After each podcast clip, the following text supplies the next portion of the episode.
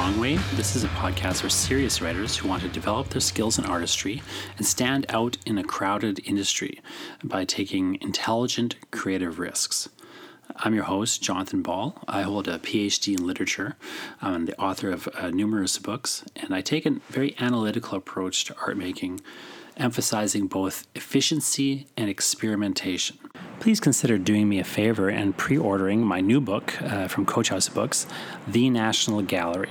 Uh, it contains sonnets for Leatherface from the Texas Chainsaw Massacre, elegies in the manner of Rilke, but for a dead iPhone, uh, and other strange missives from yours truly, the poet laureate of hell.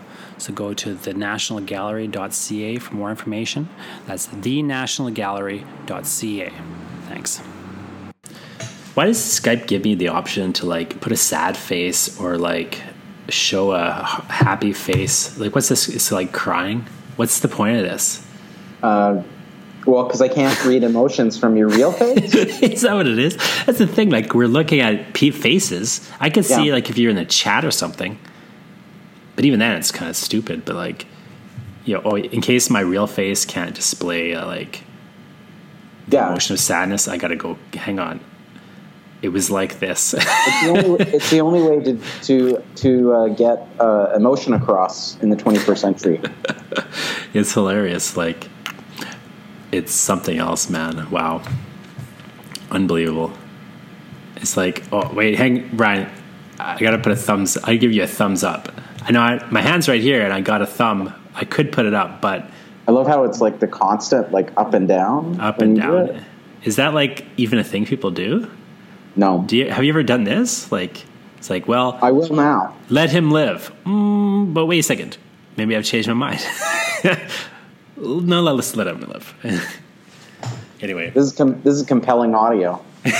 what we were supposed to be talking about now is um, I don't know one of two things. Either we can talk about you know how we're doing with our 95 books, or we could talk about Zelda, which I've been playing too much.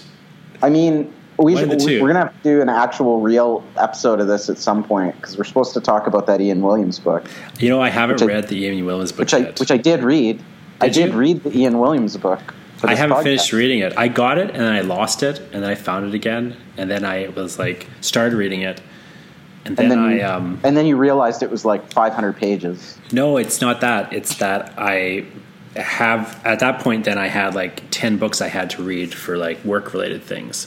Oh, So, like. I started a new class, right? So I got to reread all the books that I'm doing for that. Um, and then additionally, I got to read my poetry column books. So that's like six books right there. And then um, it's on. So it's on my. Oh, and also I have to read. Uh, Anne Boyer put a book out. It's not her poetry book though. It's her memoir of like illness. It looks really great, and but I've, I got to read that. That's like another 400 pages. So I actually have like something like a thousand pages of reading I have to do before I read the Williams book. Because someone's Okay. paying me to read it. Is it boils down to. Yeah. But I feel bad because you know I made you read it. I like asked these other people to read it and stuff. I mean, that's the I- real problem with with. Uh, I sure I'm sure you thought you were being smart when you announced right in the middle of the podcast. Here's what we're going to do next. Well, Because now, we have, now we have to do it. it would lock uh, me into it. I thought before I do another one, it would lock me in. But then I just, you know, now here we're doing another one and I haven't read it yet. But I will read it and we will talk about it. Um, it's next on my list after these. Um, this week, I'll finish up all the reading I have to do beforehand. So by, so basically, I'll read it next week is what it boils down to. So by the time I roll into your neck of the woods uh, for my Toronto um, launch, uh, we'll have read it, and we can like, you know, do a live thing where maybe we eat the sushi that we owe each other. I don't know where we're at with the sushi owing. I think I Oh, owe God. you sushi. And we should have done that when I was in Vancouver because now we have to eat Yeah. Toronto sushi. Yeah, which is worse Which is- than Winnipeg sushi. Even Winnipeg actually has very good sushi for a province that has no ocean even remotely nearby. Yeah. But Toronto just has terrible sushi. Listen, Sorry, I Toronto. found I found a couple good good spots, but it's also like it's a combo of it's harder to find good sushi and uh, and it's like always like twice as much. What happened in Winnipeg is there's some sushi chef that I don't know where he got trained, but he came here and started a restaurant in Winnipeg, and then he trained like almost every other sushi chef in Winnipeg. So Winnipeg actually has like substantially good sushi. Um, and then, uh, yeah, despite you know, I'm sure there's ingredients issue, but like getting things, but uh, but yeah, Vancouver would have been. I remember we had some sushi when I was in Vancouver last, uh, but but still, Yeah. it will be a Toronto sushi time. Sad to say. Where are you at with your 95 books? I'm, I just finished reading my 88th book, um, which is a Ken Hunt's The Odyssey, which is an erasure. Um, it's an erasure of the Apollo 11 mission transcripts. So Okay. a series of erasure poems based off that, which is really uh, great. And then before that, um, I read a bunch of other stuff, but the other two that I really was uh, big into was one, um, The Elements by Erín Moure, which when I wrote my little mini review, I stole your line, like I said I was going to steal. Ryan, uh, I stole a line that Ryan said when we were talking about it, which is that it kind of reads like a greatest hits in some ways because you know just because it's culminating like certain threads that she like or returning to certain threads that Morey has kind of you know done before, but yet you know kind of in a new, fresh way. And then the other book that I really was big on recently that I can't stop, stop talking about is um, a manga, a Japanese horror manga called Uzumaki, which basically Okay. means spiral. And Okay. it's um, it's a very famous Japanese horror manga by Junji Ito, and um, more or less it's about a town haunted by a spiral, and it's as strange as that makes it sound. But yeah, if you haven't read Spiral or Uzumaki, but they don't translate it in the English edition, it's just called Uzumaki is the title, um, and it is stunningly strange and brilliant. Uh, this this town just becomes a spiral, is haunted by a spiral. Slowly, everything starts to turn into spirals. It's very you know deranged. What have you been up to? Uh, I think I'm. Let me pull up my list, and I'll give you an actual number as opposed to like a memory number. So I'm also at 88. Nice. Uh, so and I we should read- say it's September. So in September we both hit 88. So we're Yeah. well on track. Um, and um, so the book I finished last night is a. Uh, I don't know if I want to call it a theory book or like a queer theory book, maybe Asexual Erotics by, and I'm going to mispronounce his name, Ela Przybylo. It's like a Polish name. It's got like two, it's got like a Z and two Y's in it. Uh, but it, it's a like really excellent um, kind of set of set of readings around a bunch of cultural objects, uh, thinking them through uh, non-sexuality, which is a bit of an interesting. Um, uh, it's an interesting take, like within queer theory, um, focus on not having sex rather than having sex. I don't know. That's a bad bad reading, but uh, but other things that I've read since uh, I don't know where we would have uh, would have left off, but um, uh, I've read a couple Before- poetry books that have been really really excellent. Um, so one um, one by Wendy Trevino, who's a Bay Area poet called Cruel Fiction, uh, which is uh, very political. It's out of Commune editions, so you know uh, you know it has the Marxist bona fides, uh, but it's like it's a book of sonnets um, about like uh, really cutting like um, like current political stuff. Um, and that's a bad reading. I would read a poem, but I don't have it in front of me. Um, the other the other book of poetry that I read recently that I really liked is uh, not the new Tommy Pico because apparently he has a new new one, but uh, his book Nature Poem, which is just a really great, really great, funny long poem. Um, Tommy Pico, Tommy Pico, yeah, and then Cruel Fictions was the other one. Cruel Fiction, yeah, by Wendy Cruel Trevino. Fiction, but it's a poetry book. It's just called Cruel Yeah. Fiction. Yeah, Is it? Is it? Um, it's sonnets. You said that's interesting. It's got well, it's not all sonnets, but it's got like I think one or two of the sections are are sonnets. Have you read? I haven't read this yet, but it's the next book I'm going to read is um, uh, Sonnets Shakespeare. Have you Yeah, read I've that got, I just picked I just picked that up. Uh, but you haven't read it either. I haven't read it yet. Uh, it looks great. Yeah, it looks really interesting, but it's. Um, I was, was going to say, much to say about that, that could be Yes. the next book that we read together uh, if we ever get if we ever read this um, Ian Williams book. Well, I'm going to read it. Sonnet. I have to read it before the Ian Williams book, so I will definitely read it uh, this week. Yeah. And then Williams next week. So if you want, we could talk about both. And when I roll down to Toronto, there. Well, sure. Um, that might be good. But yeah, it looks great. And then I just read the Belcourt, Billy Ray Belcourt's new book as well. Yeah, that's thought, also, which I liked quite a bit. Yeah, I got those, and then I uh, I picked up the uh, Jay Millar's Selected because he just did a. Yeah, I read that a couple weeks reading. ago. hmm It's really interesting, and um, uh, I mean, I've seen most of that stuff before, but there's some newer stuff in there and some older stuff I hadn't seen from his old, very small micropress days. Yeah. Um, other than other than that, my reading is uh, I'm teaching this course on poetics, so I'm reading a bunch of like uh, stuff that'll re or rereading a bunch of stuff that'll be really interesting. Some of it'll be like self-inflicted pain. I'm having my students read a chunk of Charles Olson next week, so Oh yeah, we'll see how they like me after that. Um, the. Maximus stuff or something else.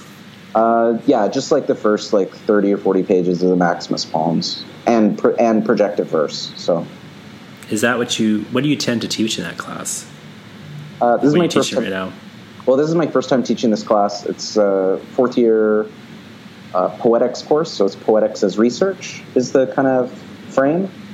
Um, and the the first four four or five weeks are just an excuse to give them a crash course, like in 20th century stuff. So this week we're reading uh, Muriel Rukeyser. Next week we'll read Charles Olson. Uh, week after that we're reading Bernadette Mayer. After that we're reading uh, Theresa Hak Kyung Cha. And then within the class we'll look at a bunch of stuff around. So I'm like today, like we'll look at swatches of like Eliot and Pound and uh, HD and the, some of the objectivist stuff and a bit of Langston Hughes. Um, and then next week we'll like look at the new American poetry and we'll ask why why there's like only four women in that book, and only one person of color. Um, and the answer will be it was the '60s and things were shitty. The answer would be more complicated than that. uh, and then and then the back half of the course we're doing a bunch of more contemporary stuff. We're doing like um, Claudia Rankine and Mark Nowak and uh, Sheena Marie Lowe. I'm staring at the the stack of books, but they're across the room here. Uh, Jordan Abel, Jordan Scott. Uh, I'm missing somebody, but yeah, that's the kind of that's the vibe of the class. I- You know what I was also. I, I mean, I'm not teaching anything other than creative writing right now, and then Yeah. um, so I'm just doing like. Uh, I'm actually doing some textbooks. I'm trying this year, uh, so I'm Mm. doing the Tysdal book uh, that that he did. Daniel Scott Tysdal, who's near you, did a book called for Oxford University Press. His, his office is down the hall. Yeah. Anyway, his book is great. I, I don't know if you've ever um, taught a creative writing class there or not. No, But um, if you ever do, you might want to consider his textbook. It's, it's, it's a great opening, which is the first thing he asks you to do is write. Imagine a student opening this book, right? So the first thing he asks you to do is a series of exercises to create the poem you're forbidden to write. And so it really is kind of an interesting, you know, fascinating kind of way in.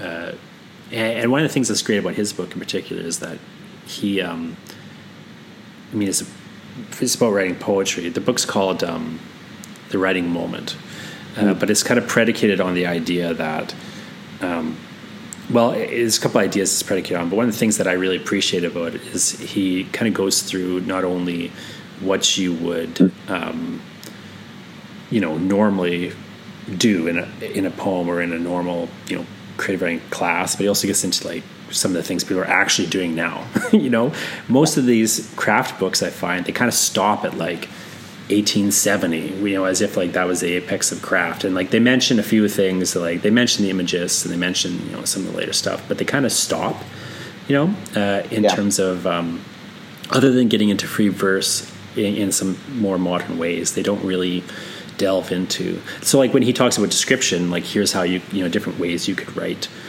You- could create imagery. He gets into like you could always just turn the poem into an image and create some visual work. You could you know mix media and you put a comic book uh, panel in there. You know things that I think um, I'm just surprised other craft books don't get into. But he doesn't get into it in a.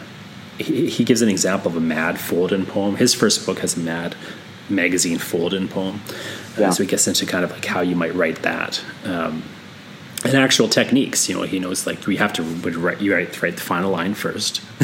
you know, and uh, you know, kind of the craft angle of it, which is to me really interesting. Um, but I haven't gotten too much into. Well, one of the things I'm also uh, just doing as you know fall rolls in and people start mailing me you know the catalogs and stuff as I'm looking at what's coming out and I'm really interested also in the new Lisa Robertson novel. Have you heard about this? Okay. Yeah, which I've only I've only heard exists. I don't know anything about it yet. I don't think it's out until winter.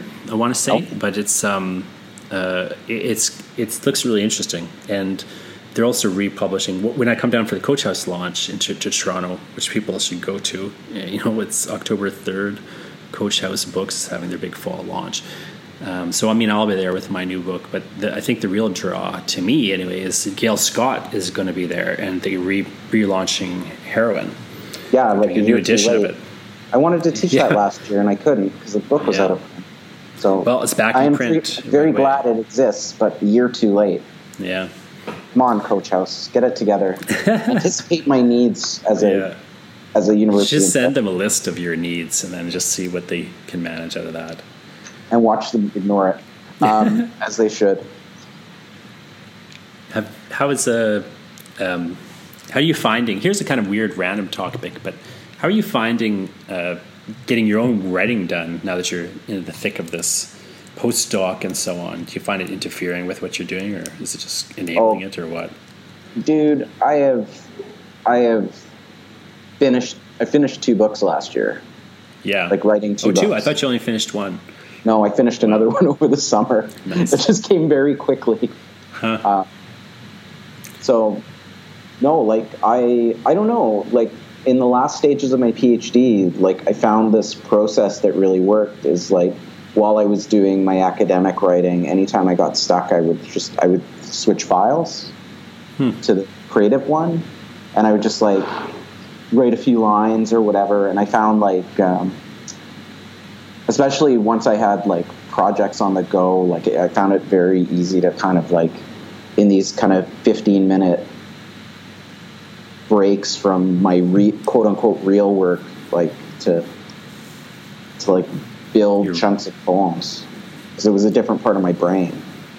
But you're still writing. It was still like you find it pretty easy to switch between that kind of academic writing and the other one because some people don't. Like Anne Carson, I know famously has two different desks in her office.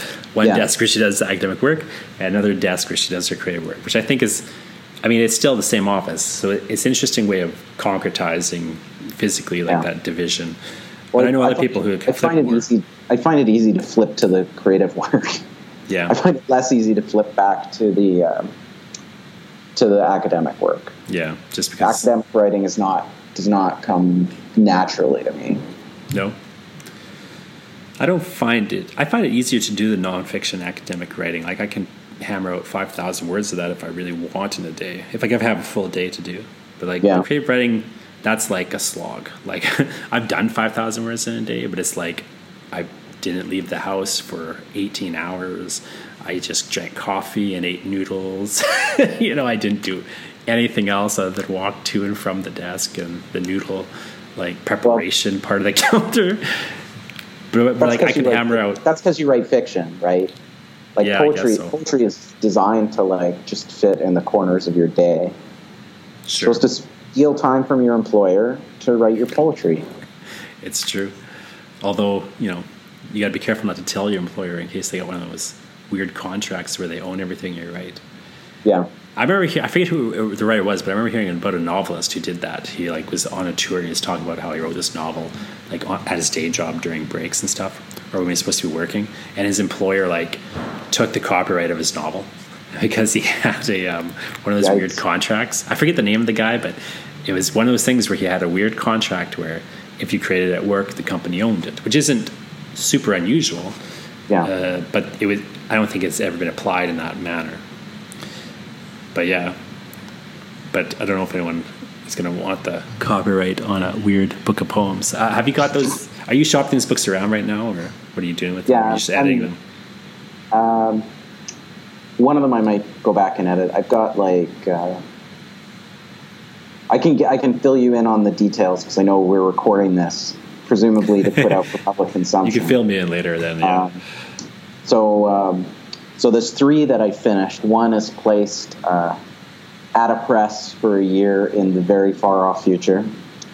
Uh, one I have one I sent to I sent to a press and haven't heard back, and I don't know if their window is closed. So I have to start thinking about sending it other places. And the other one I just sent in uh, to uh, to another place. I realized that was very vague and probably no, would, but you're probably right. You don't want to name the presses publicly unless you got things figured out.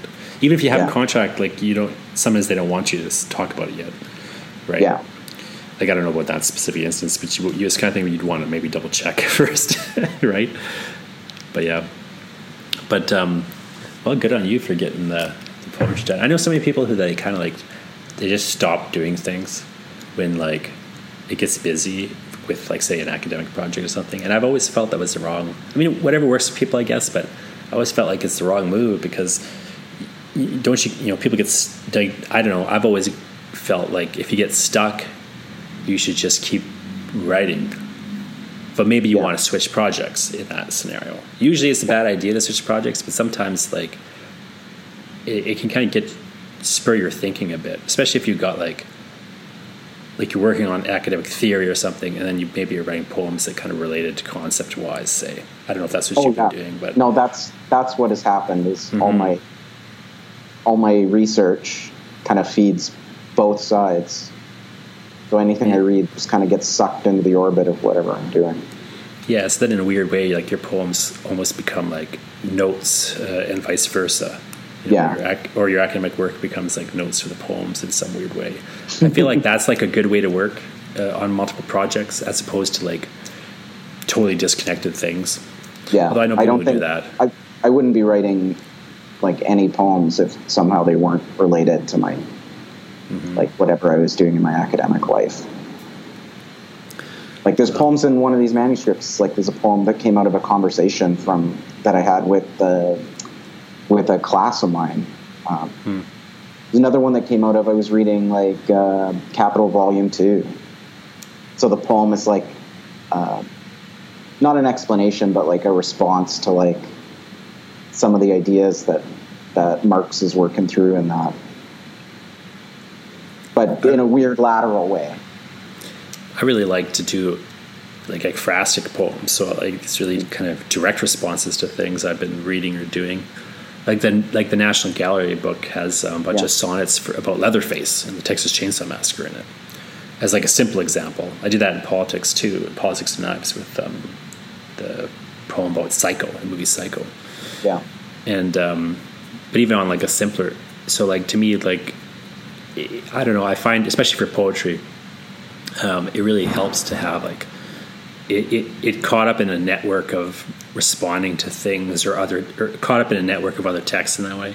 Like I do that kind of stuff with fiction too, but I think it's um, I don't know. I feel like it's more integral to the poetry in, in, in a manner of speaking. Yeah. Well, see How, what other people think. I'm always curious out, to know what other find out very think. soon when yeah.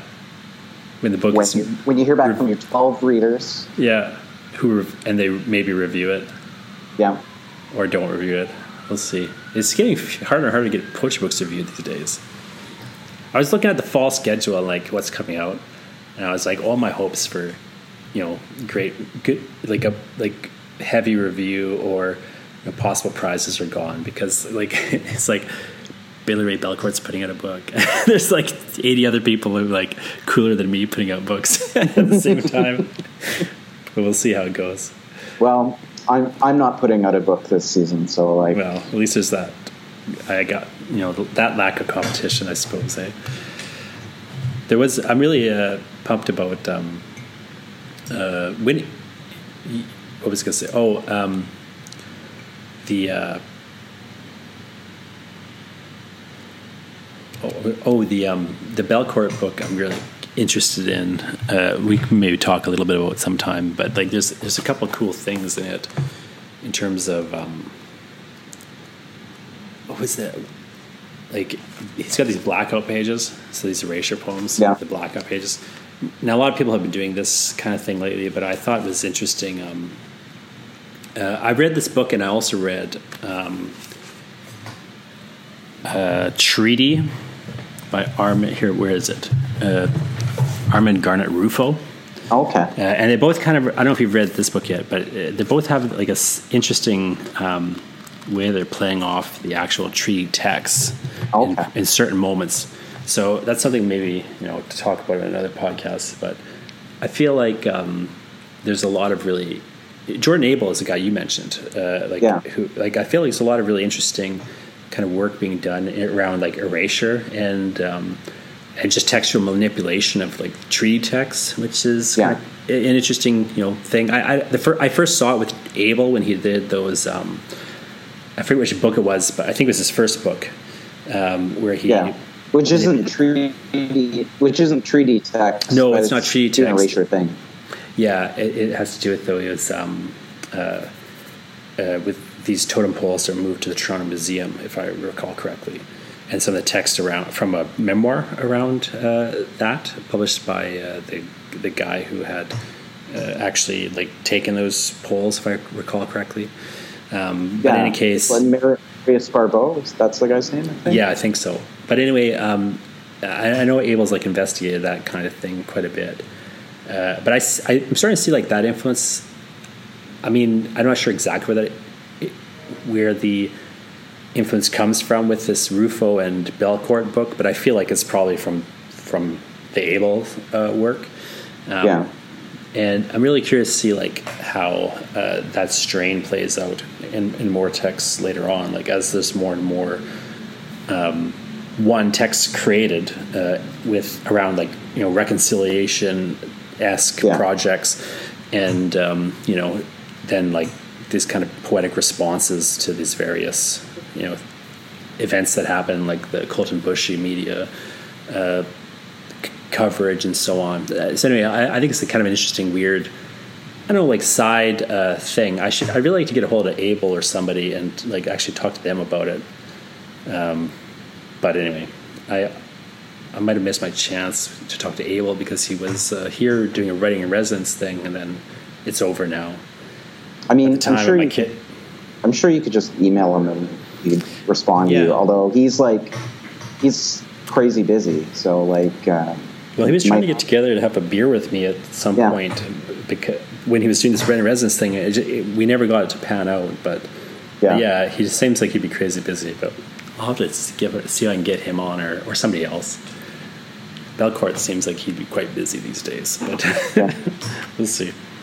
But it's Uh, very curious, you know, like uh, how the um, um, I don't know. I just feel like there's a lot of really interesting uh, poetry projects. It, it seems very diverse these days, yeah, like in terms of the types of projects that are kind of coming out and and, and like where they're coming from and so on. I don't know. Well, I know the Can you- Belcourt. The thing I'm interested in in the Belcourt because I've only I've only flipped through it so far, but like are the kind of like he's been doing almost like the essay working within the essay Mhm. form, right? Like a kind of post Bartzian, post Maggie Nelson. Like there's a lot of a lot of different kinds of stuff that he's kind of responding to formally. But I'm interested in that move towards the essay, like within poetry. Uh, and I and I'm looking forward to reading the book to see how he negotiates that. Yeah, I try to do that kind of thing with politics as knives a fair bit, like that kind of hybrid essay slash poetry. Um, I'm not sure if people notice that when they're reading that book, but like, um, I think it's certainly a strain that I see more and more um, done well. Like, uh, Yeah. like Belcourt is doing it fairly well. You know, and like in terms of moving back and forth between those two registers of voice. Yeah. You know, uh, whereas I've seen a lot of stuff that wasn't really doing it super well. But I feel like it's you know people are getting more of a handle on it. You know, Yeah, I think I might have had a a good handle on it, but maybe it was too invisible.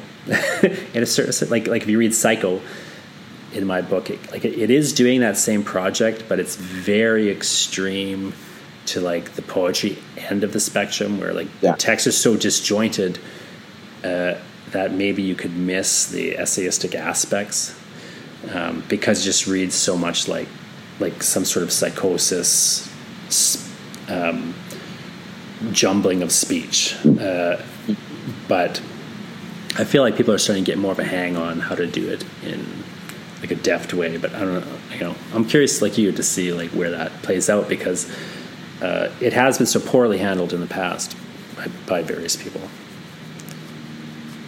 But in any case, Yeah. you know, some some Uh, people doing well. Like Kootenay School was always doing a decent job with it, but other than that, uh, I feel like it kind of got uh, short shrift, and people are just you know very f- ne- like I don't know the Belcourt book. I'm curious to see your response when you finish reading it.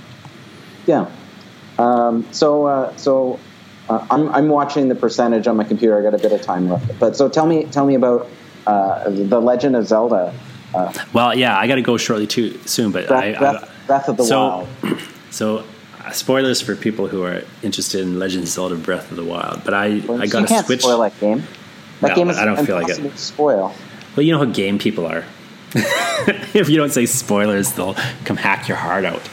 But I mean, anyways, you're the last. You're literally the last person to play this game. I probably am. I just started playing. I just got a Switch. I didn't know Switches existed, and so I just got a Switch the other day, and um, uh, mostly to play indie games. But anyhow, uh, I, of course, I, the one game I bought that wasn't like an indie game through like Devolver Digital on the eStore. The one game I got was Zelda Breath of the Wild, and uh, because I'm a lifelong Zelda fan, like Ryan, I believe that the best game ever made was Zelda 3 for the Super NES. And uh, anyway, I'm loving this Breath of the Wild. It's a close second, I gotta say. And I really like the way the story is handled. So I just got all the memory. I beat Ganon, but you know I didn't remember Zelda. My like the character didn't remember Zelda because I had gotten, I had like 20% completion, I think, 22% completion, and I hadn't gotten all the memories and stuff. Um, so now I just went and I got all the memories. I have to go beat Ganon again and see what the difference is in the ending. Although I still only have like 23 or 24 percent completion or something. But like I got the downloadable content. I got you know I, I'm partly I'm almost done the Champions Ballad quest. I just got to beat this one shrine that's really hard, and then I will have gotten all. But I got all the other sh- three shrines of that part. I'm sure there's more parts of the whole ballad, but that's like you know where I'm at with that. okay. I got I got to beat the one shrine with the one heart obliterator thing, um, the stasis shrine thing. But um, anyhow, I'm really uh, I'm really interested in like the Zelda story approach because one, I think it's interesting how fragmentary the story is, like how you you really don't get a lot of story. But when you do get it, you get these weird snippets. It's like you recall a memory of like hundred years ago when you and Zelda did something. You were wandering through this, these woods, and then she was sad about something, and then it's like the end. Like that's the story you get, or like um, you know you you you you just get these weird little snippets, which I think is interesting, like the fragmentary nature of it. And I also Yeah. think like the how it's interesting how a lot of the story just comes out of the environment. So like you have the basic concept that ten thousand years ago, you know, there was this massive battle against you know Ganon, and you know all these mechanical creatures were created by the Sheka uh, or Sheikah um, uh, people to fight Ganon. We don't know exactly what happened, but they you know sealed Ganon away. Uh, then hundred years ago, you know Ganon returns. You fight uh, with these champions alongside you in Zelda, but you fail, and you more or less are not quite killed. You, the game starts as you've been resurrected in this by this machine uh, shrine, and then you know you kind of don't remember what happened. You get a little bit of information. You keep getting more snippets of information as things go on. The nutshell of it is, you know, you failed hundred years ago. The world was destroyed. You're always wandering through like these ruins. Hyrule Castle is just this massive ruin, and you know, uh, I think it's just interesting how you're constantly going through these places in the game. You're like, the game is designed for you just to be exploring this game, this area, um, and in all these areas, there's just like these signs of your failure. You're just kind of navigating through them. I think it's so such a curious approach to uh, the game storytelling compared to like Yeah. what I'm used to in an RPG, where it's just cutscene after cutscene of like let's just give you narrative that, and you can't even do anything for ten minutes now because we're pumping narrative down your throat. Yeah, well, and it's I think it's a, a direct response to like how a lot of people received like the last big Zelda game, which was Skyward Sword. which like you don't get. It takes you five or six hours to get out of the tutorial in that game, and which is a lot of like just hand holding and like, hey Link, I I can't find my cat. Can you go find my cat for me? Like stuff like that. Um, and so like it, it it feels like they actually heard people's complaints and then went, okay, you want to just do whatever? Here you go. You could literally the first thing you could do is literally go beat Ganon.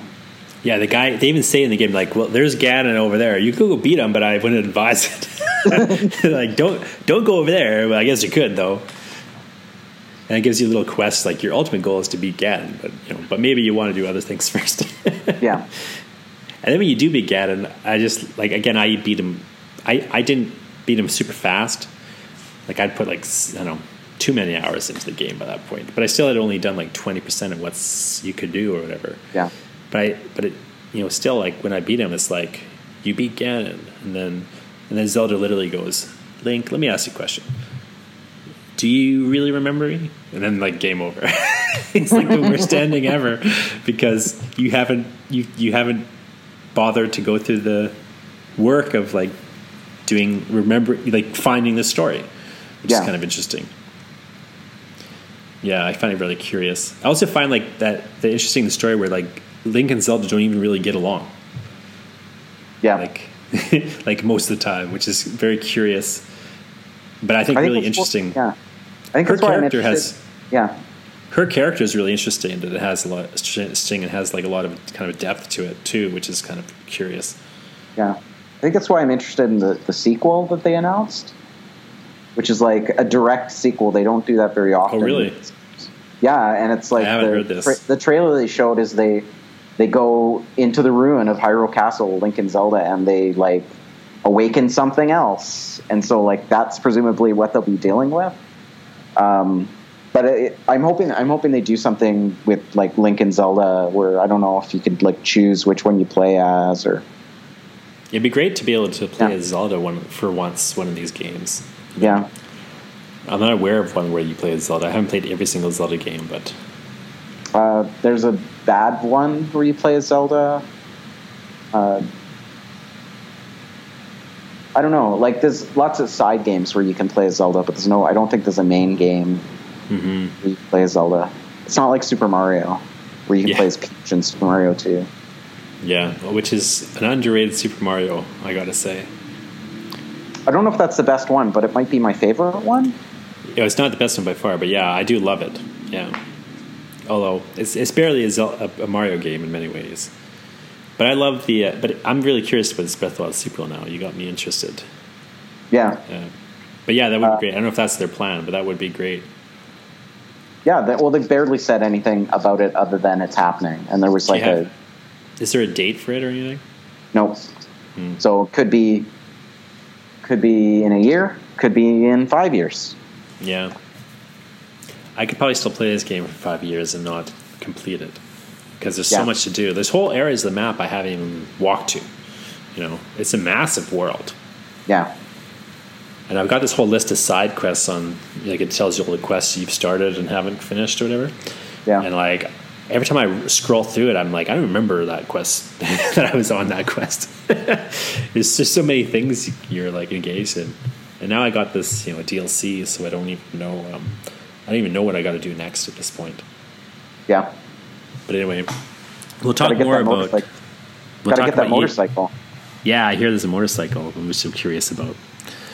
The thing I want most in this whole game is to um, uh, to just get the Master Sword not sucking so much. That's my one real disappointment in this game is how sh- crappy the Master Sword is. I'm really hoping if I beat, like if you beat you all these wouldn't use all the other things, cool swords. Yeah. You wouldn't use I all the other cool swords if you if the Master Sword was any good. I suppose it's not the worst, but it's like it breaks a lot. It doesn't really do much. It's only like thirty. Like I, you, you can pick up better swords half the time. Yeah. For this, it's the sword that seals the darkness, and it should be super cool. I got it early too, eh? Like, because you need like so many hearts to pull it out. So I like went and I traded all my stamina for hearts, and I like pulled it out, and then I went back to like having a bunch of stamina. So I was like walking around the master sword and like six hearts. but you know, but I had like three full stamina wheels, you know, because I'm addicted to stamina. But yeah, This is this is quality quality audio. Quality audio for all. well, we'll talk more later, Ryan, when I've beat Zelda more, and also um, I've read Ian Williams, and I will have also read Sonnet Shakespeare, which I'm going to do uh, tomorrow or today. Great. And and next time I can I can tell everyone why uh, Zelda isn't even the best game on the Nintendo Switch. Uh, that game is Super Mario Maker. Ugh. And if you You- care about I'll- care about poetry, you should be playing Super Mario Maker. I'll I'll let you show me Super Mario Maker when I come down to visit you, and if uh, if you can convince me to get into Super Mario Maker. My thing is like I feel like from the outside looking at Super Mario Maker, I feel like it's work. Like why didn't I? Why don't- why don't they just pay me to make these levels? If I'm if I'm making levels, shouldn't somebody be paying me? That's how I feel about it. But maybe I'll you know feel differently when I try out Super Mario Maker at your place. Yeah. I don't want to like pay hundred bucks just to try it out. It's where I'm at with it right now. Yeah. You know, whereas I'll you know easily drop it on a Zelda because I because I'm I'm I'm right into the Zelda brand. You know, you can sell me anything Zelda. ever since I was a kid, and ever since I was a kid, and I played the first Zelda, and then when I beat the game, it said. Now you get to play another game. it's like now a new game plus, and I'm like, what? And, I, and it's like a totally different game. I was like, this is amazing you know that they sold me at that moment for the for a life so anyway all right talk to you later ryan have fun today I will. all right Yeah. get her get her bye